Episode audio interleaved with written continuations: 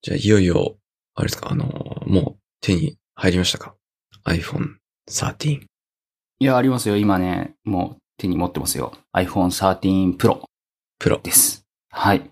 どうですかも、持った感じ。思った感じ、重たい。重たいです。確かなんか、重たくなってるんですよね。で、実際にそも、うそうこう、ずっしり感じる。すごいずっしり感じますね。204g かなうんなんかね、なんだろう。前は MAX 使ってて、今回はまあ通常のプロなんですけど、まあ、軽くはなってるんですよ。もちろん。20g ぐらい。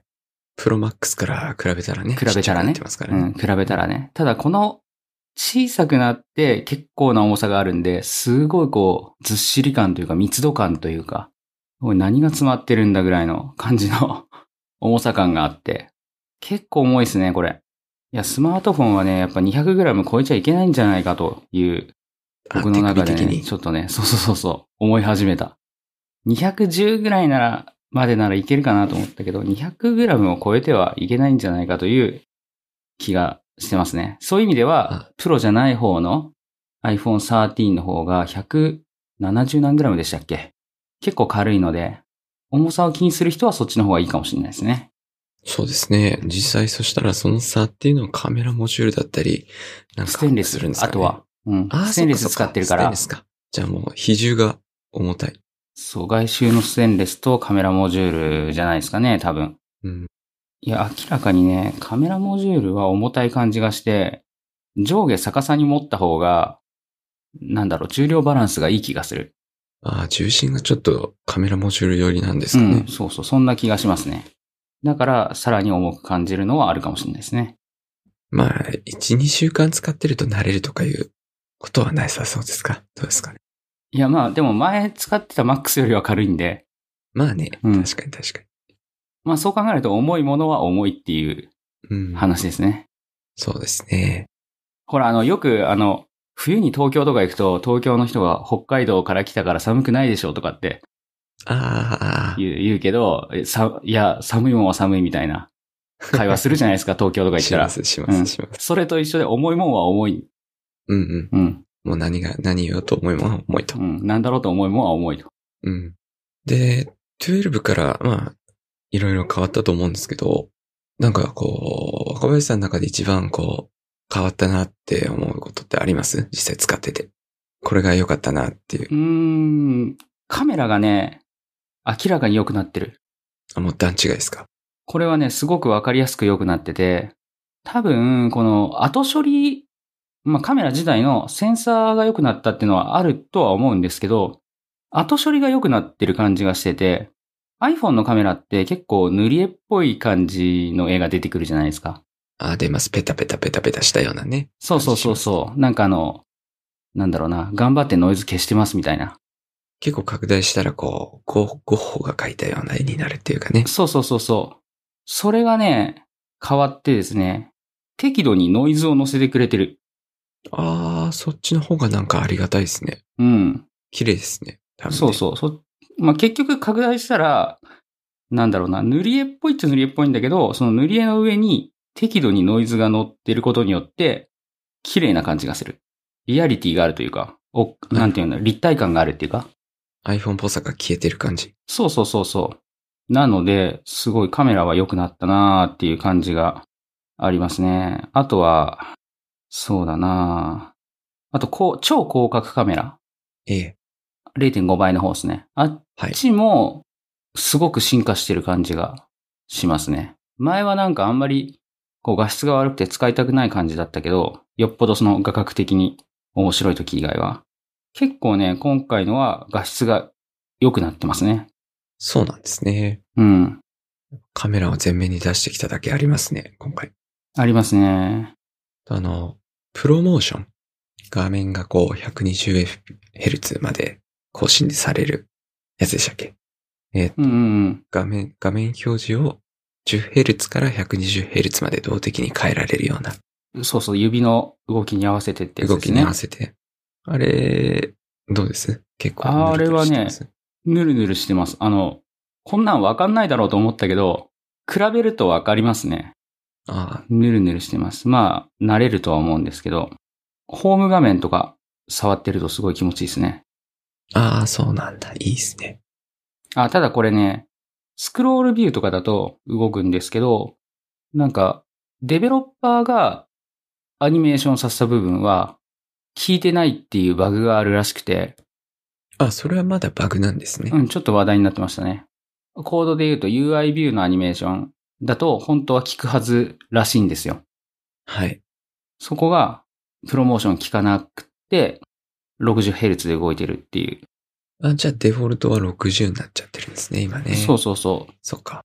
うん。なんかユーザーからクレームが来たみたいな話があって、それに気づくユーザーすごいなとは思うんですけど。確かに。使えるかなと思ってやってみたら違った。っていうところでバグレポートしたんですかね。そうですもしかしたね。いや、でも気づきますかねこんなんね。もう、それつ、めちゃくちゃ使いたかったユーザーなんじゃないですか。 楽しみにしてた。そうそうそうそう。それこそなんかもう一台のカメラで、こう、スローモーション撮ればわかるかもしれないです。まあまあまあまあ。でもその、それを取るに至るまでに、まず自分の中で確信がないと、確かにね。ね、そこまではやんないから、いや、すごいなと思って。まあまあ、それもまあ、時間の問題でね、できるようになるので、まあ、あとはね、あの、ソフトウェアのブラッシュアップですよね。そうですね。うん、プロモーションは思ったよりも良いものです、これは。という感じですね。じゃあやっぱり、ぬるぬるは正義と。そうそうそうそう。あとは、そうだな。あの、シネマティックモードっていうのを、何でしたっけえっ、と、動画撮影の時に使えるんでしたっけ今。そうそう、いい感じにピントを合わせてくれて、ピントが、被写体が変わると動くっていう、動く。そう、ピント送りが、フォーカス送りが、フォーカス送りが発生するっていうやつなんですけど、これね、どうですか試しました試しました。結構遊んでますが、これはね、使いどころがすごく難しい。要はなんか、映画を撮るってなったらいいかもしれないけど、普段使いの日常的な動画には使いづらいとか、そんな感じですかそう、あのー、要はフォーカス送りまで含めてこれを活かすためには、カメラワークを考えなきゃいけないんですよ。うん、確かに。この被写体からこの被写体を撮るみたいな。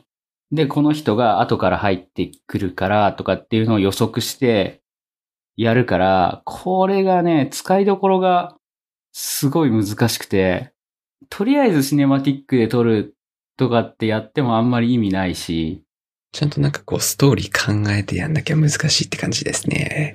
そうですね、そのストーリーとまではいかないけど、どういう風な、なんだろうな、適当に撮るんじゃなくて、少しはプランを考えて撮らないといけなくて、で、そうなると、日常の記録っていうのとはちょっと合わないかなという感じはしてますね。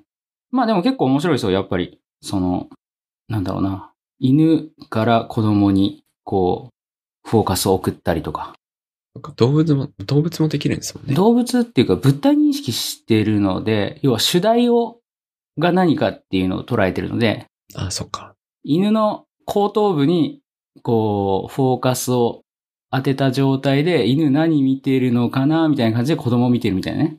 ああ、なるほど。そういうのもできるんだ。そうそうそうタそタうップすればできますタもんッね。プしなくていきましたね。あの、要は子供がフレームインして、入ってきたら子供の方に移るみたいな。ああ、そうかそうか。うん。面白い。そうそう、そういうのを、そういうのってでもやっぱりちょっと撮る前にプランが必要じゃないですか。そうでやっすぱね。りどう撮ろうかな、みたいな。はい。カメラのレンズをどこに向けようかっていう、一瞬こう考えなきゃいけないっていうのはありますね。そういう意味では、全部使うとかっていうのはありえないし、まあ、あと飽きたらやめるかなっていうう感じは若干ありますね。たまに思い出して使う。あの、今のポートレートモードみたいな。ああ、そういうのね。うん確かに。なんか本当に、ポイントポイントでここなんかちょっとかっこよく残しておきたいなっていう時に使えるっていうような機能うん。ですかね。そうですね。で、ポートレートモードと同じで、まあ、結局やってることはポートレートモードなんですよ。動画ポートレートモードなんですよね。あの、ソフトウェア的にぼかしてる。あ、そっか。うん。なので、結局ね、うちの犬の毛はうまく再現できなくて、ああ。なんか毛先がボケてるみたいになっちゃうから、そういう意味でもちょっと使いづらい。実際にこう、ね、絞ってるわけじゃないですもんね。これね。そうそうそうそだ人はいいんですけど、人間は、まあ人間でもね、髪の毛わさってなってるとダメでしょうけど、うん。そっか。ツンツンってなってるね。人とかだったら、こう、そこまで認識されずにボケちゃいますもんね。そうですね。人でも多分昔のあの、村山首相とかの眉毛とかは多分切れちゃいますね。僕 横から撮ったらね。横から撮った時ね。うん。そうそう。そんな感じですね。うん、難しいですね。その辺はね。うん。あとは、そうですね。シネマティックモードって、被写体を認識してどれが主題かっていうのを AI が、まあ、勝手に考えてやってくれるんですけど、この間試しにね、犬と子供と妻と3人横並びで歩いているのを撮ってみたんですよ。おお。そしたら、シネマティックモードが迷いまくってですね、3つの被写体で。はい。ピントがね、こう、定まらない。あっち行ったりこっち行ったり。あっち行ったりこっち行ったり。 どっかに固定してくれればいいのに。 誰でもいいから。確かにね、3つ以上の被写体があったら、こっちかこっちかこっちかってなってるってそこう、と。 3つ以上で距離が近くて、で、主題として全員こう、同じぐらいの、なんて言うんだろうな、重要度って判断しちゃうと、もうすごい迷っちゃって。 結局それはオフにして撮影した方がいいかもしれない。そうそうそう、そうですね。で結構ね、今回その、広角レンズ F1.5 とかなんで、まあどっちにしろボケるっちゃボケるんですよね。 1.5だったら結構ボケそうですね。うん。1.5でセンサーサイズが、まあ昔のインコンデジぐらいだから、まあボケますね。なので、無理にシネマティックモードを使う必要もないかもしれないですね、場合によっては。まあ、あの、デフォルトのボケがあると。うん。まあまあまあ、でも面白い機能ではありますね。んそうで。すね。うん。うん。あとはそうですね、あの、処理速度とかどうです ?A15 のバイオニックになって、また、えー、1世代、12から上がったと思うんですけど、いや、もう12の時点で早かったから、もう。うんそこまであんま変わんない感じしますね。変わんないですね。っていうか、そんなに iPhone で重たい処理をしてないかな。なんか、あります逆に。ないっすね。いや、iPhone で動画とかも編集しないっすね。どっちかというとそうっすよね iPad だから。うん。うん。そうなんですよ。じゃあその辺はまだわかんない。未知数ってとこですね。そうですね。iPhone で、そう、ゲームとかする人だったらね、わかるんでしょうけど。確かに確かに。うん。iPhone でゲームしないし、まあわからんですね。まあ多分その写真アプリとかの中で、こうすごいいろいろやってるんでしょうけどね。いう確かにその画像カメラ認識いうアプリとかねカメラとかね。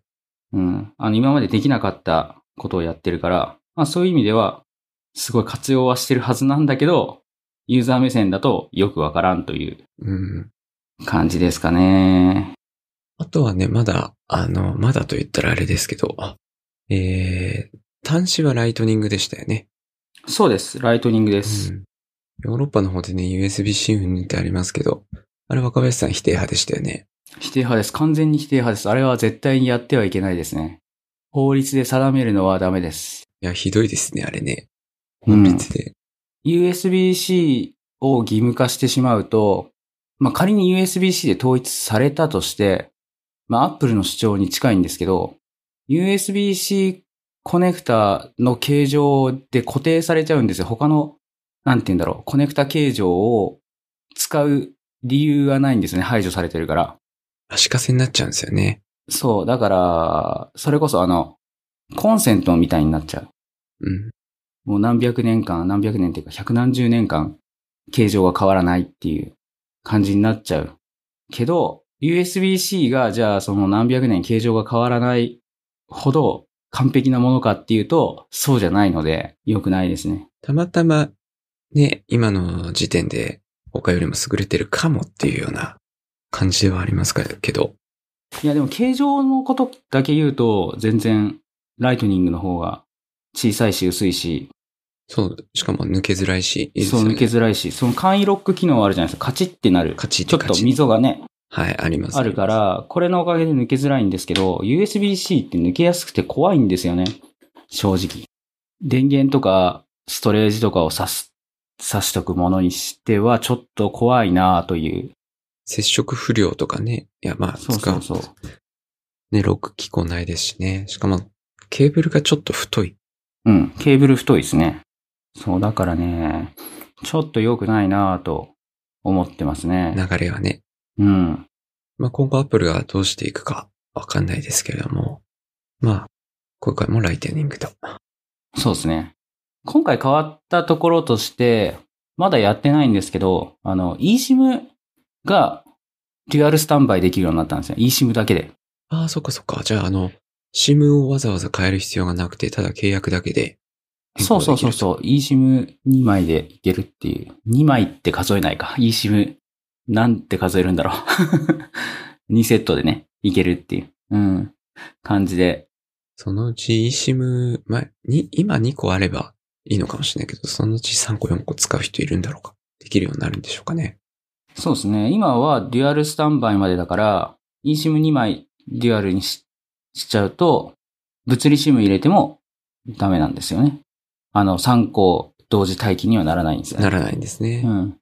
そう、でも、まあ、eSIM だけで完結するんだったら、いいですよね。だから、今回は SIM トレイ開けちゃったけど、次 iPhone 買うときは SIM トレイ一回も開けないとかってうん。ことがあるかもしれない。はい。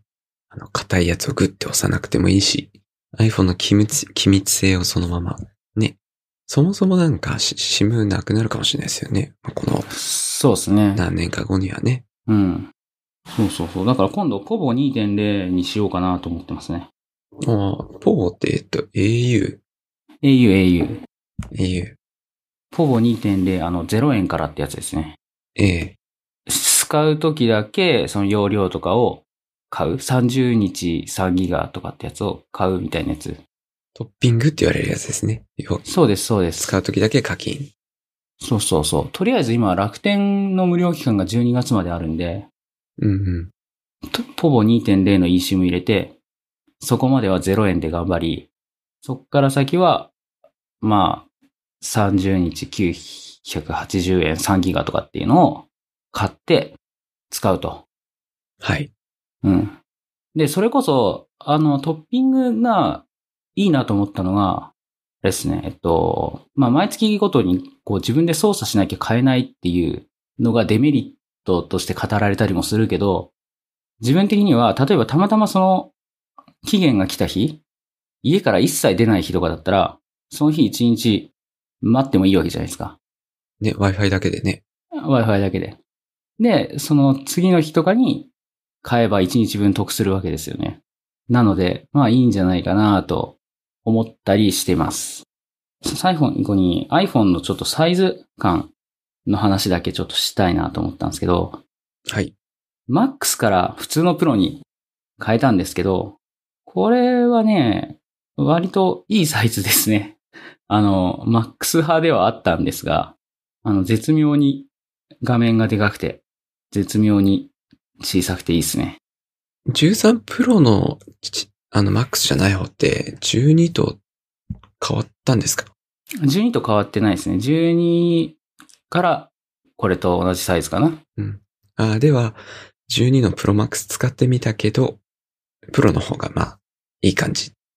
そう、6.1インチサイズ。まあ、6.1インチサイズはその前に11で使ってたんですよ、実は。うん。で、11でも6.1は割といいなとは思ってたんですが、まあ今回6.1インチに戻って、まあ、いいですね、やっぱりこのサイズは。なんか、でかいって思える最小のサイズというか、っていう感じですかね。そうですね。小さくないしね。うん。うん。これからね、また1年間使っていく中で、またいろんなソフトウェアとかも出てくると思うんで、まあ、その辺また新しい動きがあったら聞きたいですね。そうですね。水口さんは13にいつするんですか僕はですね、おそらく12月以降かなーって考えてますね。なるほど。はい。というのも今、なんだろう。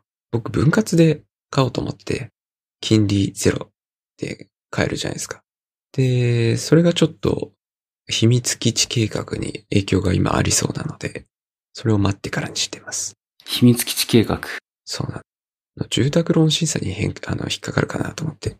あー、なるほど。はい。まあ、一括で買えなくはないんですけど、まあ、急いでないし、分割の方が、月々いいかなと思って。でな、るほど、なるほそうどな。んです。その、12月にちょっと家を買うんですけど、おお、はい。おめでとうございいます。ます。ありがとうございます。そこまでは、なんかローンとか、組まない方がいいかなと思って。